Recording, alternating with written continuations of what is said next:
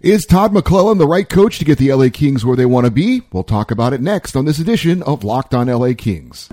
You are Locked On Kings, your daily podcast on the Los Angeles Kings, part of the Locked On Podcast Network. Your team every day.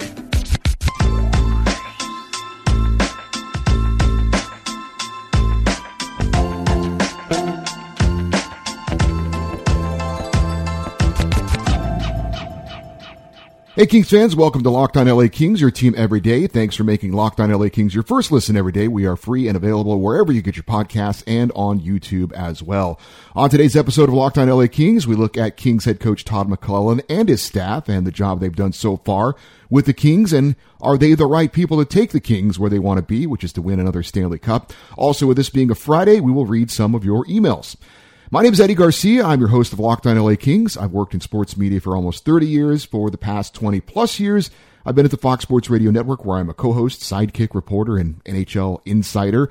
I'm also co-host of the Puck Podcast, a weekly NHL review show that's been putting out content for the past 16 years and a passionate LA Kings fan for the past 30 years.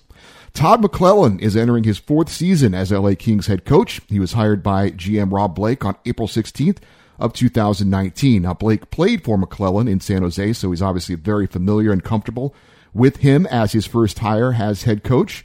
Now, McLellan guided the Sharks to the Western Conference Finals twice in 2010 and 2011. He also won at least 50 games three times and three Pacific Division titles in seven seasons in San Jose. He followed that up with a less than successful four season stint in Edmonton, with the Oilers making the playoffs once. In 14 NHL seasons as a head coach, McLellan's teams have made the playoffs eight times. As far as his time so far in Los Angeles, McLellan's first season with the Kings saw the team post a 29, 35, and 6 record in a 70 game COVID shortened season. Kings were seventh in the Pacific and missed the playoffs. The next year, another COVID affected season. The Kings were 21, 28, and 7 in 56 games. They finished sixth in the West and missed the playoffs. Last season, though, McLellan and the Kings finally broke through, finally played a full 82 game schedule going 44, 27, and 11 to finish third in the Pacific Division and make the playoffs. Of course, losing in seven games to the Edmonton Oilers. McLellan has an overall record with the Kings of 94, 90, and 24.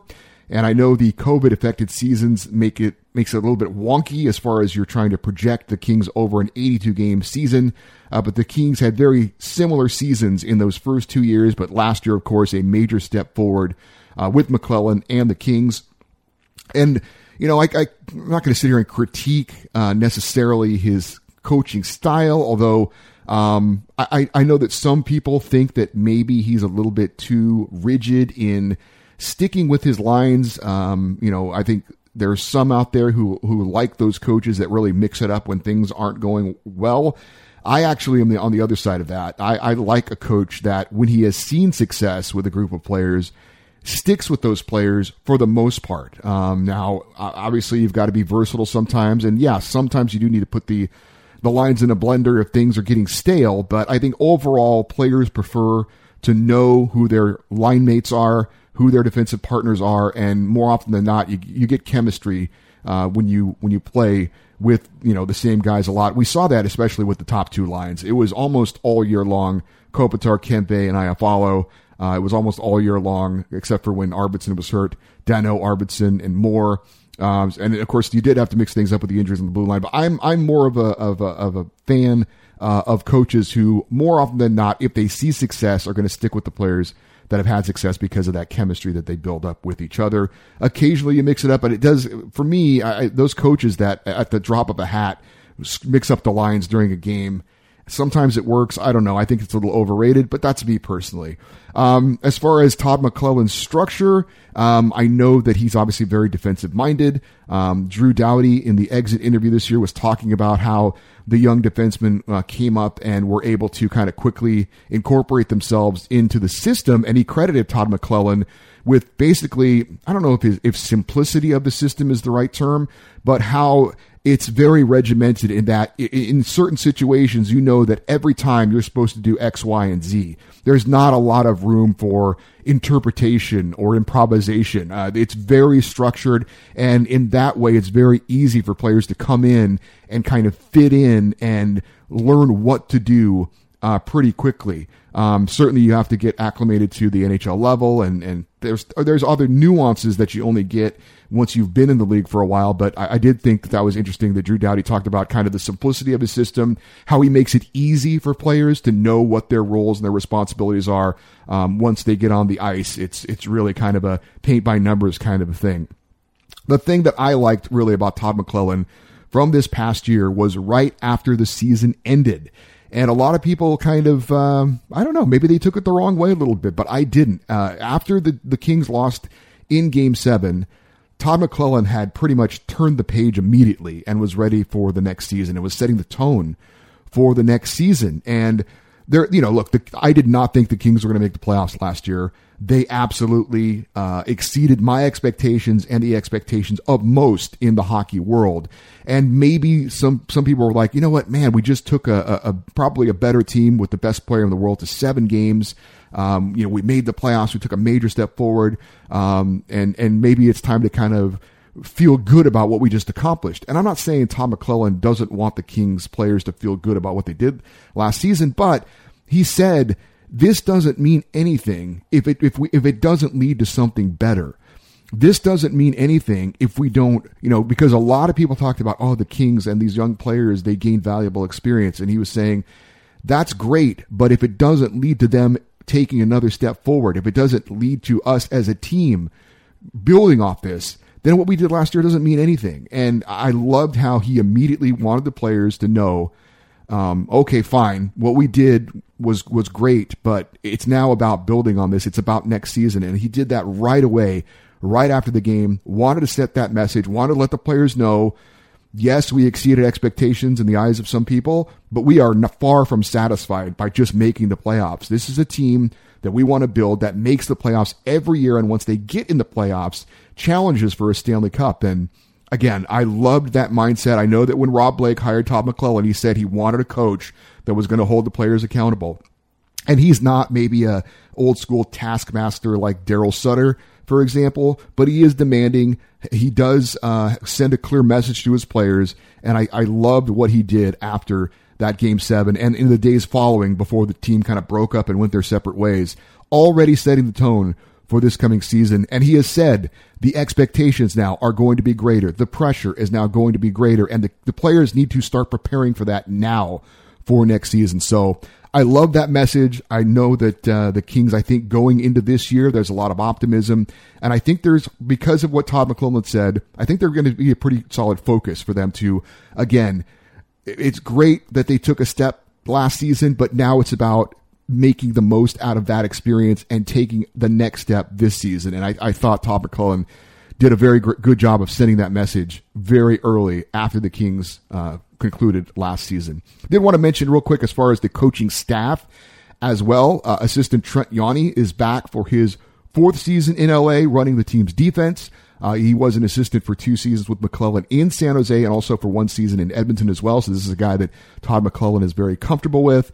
Uh, Yawney guided an offensive core that obviously suffered a lot of injuries last season. Drew Doughty missed 43 games uh, and all the playoffs. Sean Walker only played in six games uh, last season. Mikey Anderson, Alex Edler also missing some time. Um, and I think Trent Yawney did a great job of incorporating players uh, into the lineup that, that you know hadn't had a lot of NHL experience. Sean Durzi, Jordan Spence, Jacob Moverare, these guys all came in and played at a pretty high level defensively um, while learning to play at the NHL level. I think that's a credit to Trent Yawney and Todd McLellan and their philosophy defensively uh, that these guys were able to come in kind of seamlessly and pick up what the Kings were doing right away and be able to help the Kings to make it into the playoffs uh, when when those kinds of injuries that we had, especially to a guy like Drew Doughty, could have been devastating to other teams. So I think Trent Yawney has certainly uh, showed himself that he's uh, a guy that is very capable in handling the defensive staff. And uh, there's a lot of talent there for him to work with, and, and looking for the Kings decor to continue to play the way they have uh, over the last season and beyond. The real intriguing new member of the staff this year is Jim Hiller. Uh, he has come in to run the team's forwards and, in particular, help the uh, Kings underachieving power play. Uh, Hiller comes from the New York Islanders, where he had the 12th ranked power play this past season. If you don't know, the Kings were ranked 27th.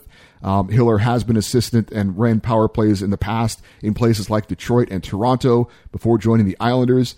Um, so a lot of optimism about this new voice coming in, a guy who's had success in other places to get that Kings power play going because that's a very, very important piece of the Kings success for the upcoming season. Now, the, the there was made the room was made for Jim Hiller because of the promotion slash demotion for Marco Sturm, and I thought the Kings handled this very well. I think they they realized there was an opportunity here for kind of a win win situation with Marco Sturm. Uh, if you don't know, Marco Sturm has been a guy who there's been a lot of buzz around him being a potential head coach at some point. Um, and and they kept him on the staff. He was originally with John Stevens' staff, and they kept him as an as a holdover. I think because of the way the organization feels about him, that they think that he has some innovative things that he does, and that uh, he's he's head coaching material at some point. Although it's not now. And we mentioned the power play did not work under Marco Sturm last year. The Kings need that to improve to get where they want to go for next season and the coming season. So how can we make this work while keeping Marco Sturm in the system?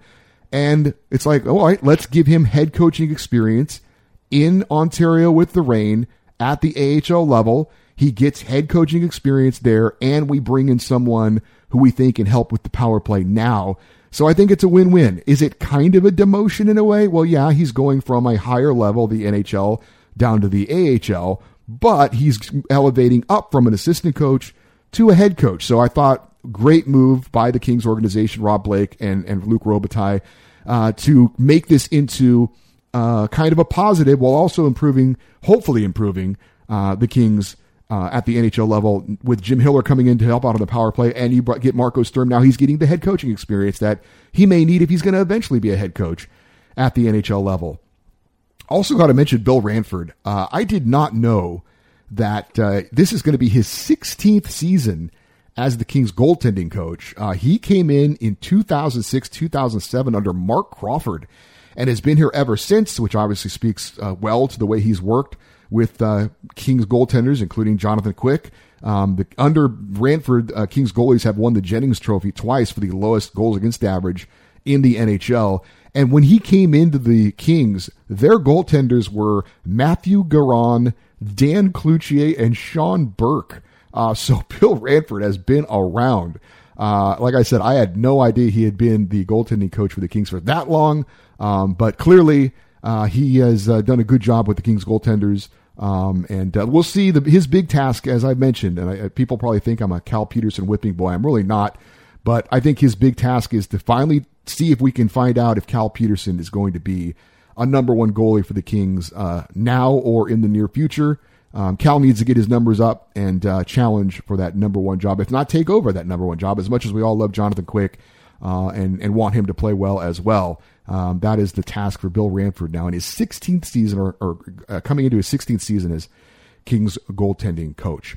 So again, just looking at the staff, looking at Todd McLellan, um, I kind of I, I, feel pretty good about the coaching staff. I am again, I'm really excited and intrigued about the addition of Jim Hiller. I'm very excited and intrigued to see how he improves the Kings power play because frankly, it has nowhere to go but up. Um, you would think having Drew Doughty for a full season certainly could help that as well. But um, excited about that addition. Um, and you know, is, is, this staff, and in particular, is Todd McLellan the guy to get the Kings where they want to be, which is to win a Stanley Cup? I, I, I really think that he is. Um, he had a lot of success in San Jose. The Kings seem to be improving under him. Obviously, he's getting more talent and there is more pressure for him to perform. But I love the message he sent, like I said, right after the Kings season ended last year. I think he's a guy that's very focused. He holds his players accountable. He's demanding um, without being, you know, overbearing. Um, and, and you're thinking, well, you know, he's been a head coach for a while and he's never won a Stanley Cup as a head coach, but he has won a cup as an assistant coach back in Detroit in 2007, 2008. So he has been a part of a Stanley Cup winning team uh, and has had his role in winning a Stanley Cup as a coach. So I, I, I'm optimistic about the staff. I think Todd McLellan is a guy that can get the Kings where they want to go. Um, and so that's that's the look at the uh, LA Kings coaching staff. If you agree, disagree, have any thoughts, uh, the email address is lockedoneddie at gmail.com, E-D-D-I-E, lockedoneddie at gmail.com. If you want to place a wager on the LA Kings to win the Stanley Cup next season, betonline.net is the fastest and easiest way to check in on all your betting needs. Find all your favorite sports and events at the number one online source for odds, lines, and games. Find reviews and news of every league, including Major League Baseball, combat sports, esports, even golf.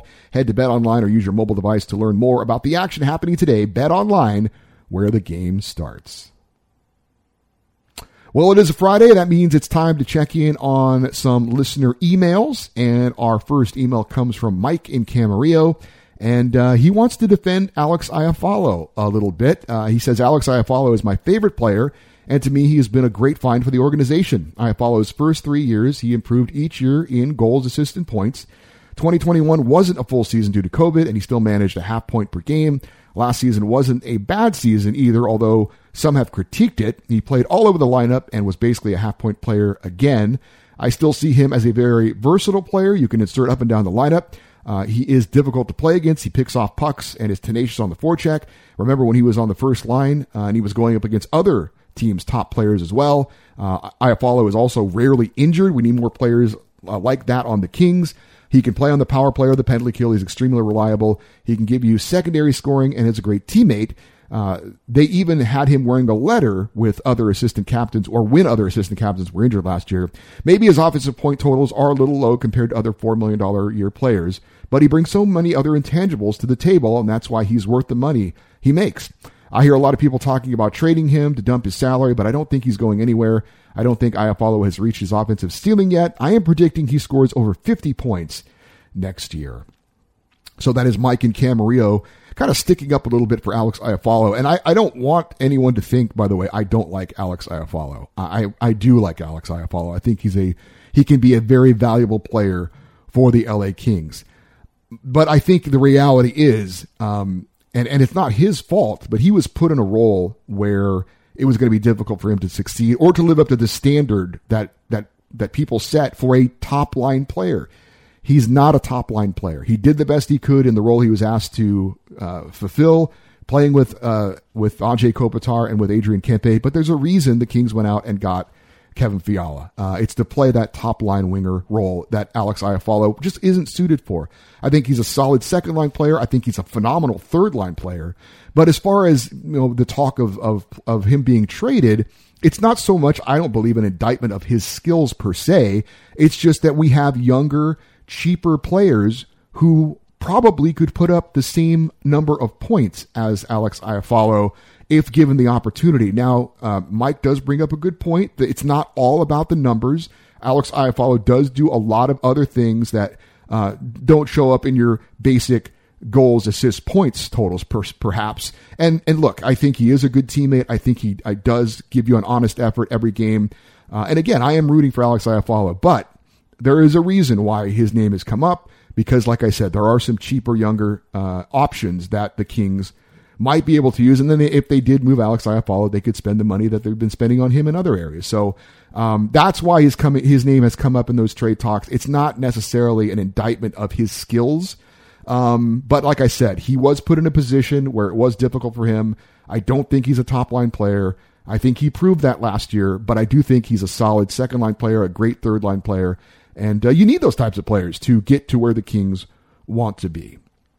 So, Mike, thank you for that uh, for that email about Alex Iafallo. Our next email comes from Steven Ventura, and he says, "You asked who we love to hate most, which to me is different than who is the team's biggest rival. My answer for hate the most is the Golden Knights. They got too far, too fast, and too cocky. Their fans got entitled."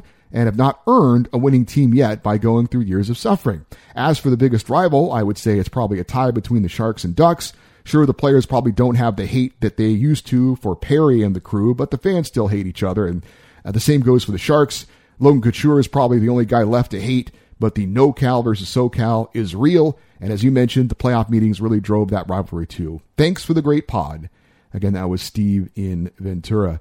Uh, yeah, like I said, um, my wife feels exactly the same way you do, Steve, and I think a lot of other Kings fans, and, and frankly, uh, hockey fans as well, in that uh, the Golden Knights fans got a little bit too big for their britches, uh, to use something that my grandma might say. Um, and but it's hard to blame them, though. Honestly, I mean, if you get a new team and they're that good that fast, kind of hard not to be a bit cocky. But you're right. I think a lot of people do feel like the Golden Knights fans haven't kind of earned their place, so to speak. Um, and a lot of a lot of fans, including my wife, uh, feel exactly the way you do, Steve. Uh, another email, kind of on that subject, comes from Eric, and I know he listens with his daughter Anna. Uh, they're in Las Vegas, and he says, "I thought I would give you my thoughts on the most hated team. Although I do hate all the teams you mentioned on the show, I have to say I hate the Golden Knights the most. First, because I'm originally from Los Angeles and a lifelong Kings fan, and I now live in Las Vegas for financial convenience. Uh, when I moved here in 2005, Vegas was mostly a Kings town, but since 2018, almost everyone has turned to the Golden Knights, and I hate all the turncoats. I hope they lose every game. Love the show. Go Kings, go. That is Eric with his daughter Anna uh, in Las Vegas. Yeah, I I, uh, I, imagine you're right. That is true. Uh, Vegas was a Kings town uh, in a lot of ways, and the Kings would play. Uh, remember, they had the oh god, I can't believe I'm forgetting it. They had that rivalry matchup where they played Colorado every year in Vegas, and I know a lot of fans loved going there and and and and watching that game. And there were a lot of people in Vegas who rooted for the Kings. So you you are correct. There were a lot of Kings fans who unfortunately turned to the dark side. Although I got to be honest, kind of hard to blame them. When you get a team of your own and they're right there in your town, it's a little understandable. But uh, the hate for the Golden Knights is real amongst Kings fans, and and I do understand it. Our last email comes from Dave. And he said, I just listened to your podcast reviewing Blake's trades. He says you were going over the LA Kings different promotional nights and you questioned Pi Night, spelled P I. It's because it's March 14th. Because of pi. Pi is 3.14. March 14th, 3.14. Pi night. Keep up the great work. Really like the show. And again, that was from Dave. Yeah, Dave. Um, I'm going to be honest. I think Pi Night is a little too cute for my tastes. Uh, of course, I also will have to admit that uh, math is my kryptonite. It was never my friend growing up although I do use it occasionally when I have to tabulate the statistics and, and things like that. But yeah, I, I would much prefer if it were PIE night over PI night. Um, but yes, I, I, I, get the joke. Um, I'm not laughing at it, but uh, I guess I guess some people are. But yes, Pi Night was intentional. It wasn't misspelled. I was trying to be a little bit funny, although I didn't I didn't quite understand what they were going for. But yeah, can we can we get a Pi Night P I E night as well? I would really enjoy Pi Night. Uh, hey, just a reminder that the Locked On NHL podcast has you covered for all your league-wide NHL talk with a rotating cast of local hosts from the Locked On NHL channels, breaking down the biggest stories in hockey five days a week. Subscribe for free on your favorite podcast app or on YouTube. Wanted to give you a quick World Junior Championship update. Kings prospect Helge Grans and Team Sweden rolled over Austria earlier today 6 0 to improve to 2 0 in the tournament. Grans, a Kings second round pick in 2020, picked up another assist, his second point of the tournament so far. No other Kings prospects are going to be in action on Saturday if you're looking to watch some hockey over the weekend, but both Grans uh, and Team Sweden, as well as Finland and Kings prospects Simon, Simon sorry, Kasper Simontaival and Samuel Helenius, uh, they will all be on the ice on Sunday. Finland is playing an 11 a.m. Pacific time game, and Sweden will play at 7 p.m. Uh, against the United States. Uh, all those games are on the NHL Network and streaming on Fubo TV and Sling TV as well. We did not play Name That King uh, this week. Got a little bit busy with the content, so maybe we'll get it in next week. However, I do want to let you guys know that I have scheduled several interviews for next week's show. We are gonna we've we've talked about the Kings players, we've talked about the prospects, we've talked about the general manager, we've talked about the scouting department, and we talked about the head coach and his staff. Now, what is left to talk about? Well, how about let's talk about the opponents for the LA Kings next season, and in particular, uh, our rivals in the Pacific Division. So, uh, all next week, we've got different interviews lined up with um, the other locked on hosts for the Sharks and the Golden Knights and the Ducks and the Flames and the Oilers, etc., etc. So excited about that coming up. Look for that coming up on uh, next week's podcast. To keep up to date on this show and what's going on with the LA Kings, please follow us on Twitter. We are at Locked On LA Kings. If you would like to send me an email with any comments, and we will read them on next Friday's show, uh, at least we'll try to. Uh, the email address is lockedoneddie at gmail.com, E-D-D-I-E, lockedoneddie at gmail.com. Thanks for making Locked On LA Kings your first listen every day. Now consider making your second listen Locked On NHL. Locked On Experts give you a daily 30 minute podcast of all things NHL all year long. Stay up to date on everything in the hockey world with Locked On NHL, your daily 30 minute NHL podcast. Thank you as always for listening and for watching on YouTube to Locked On LA Kings. Have a great weekend. We'll talk to you next week. I'm Eddie Garcia. Go Kings, go.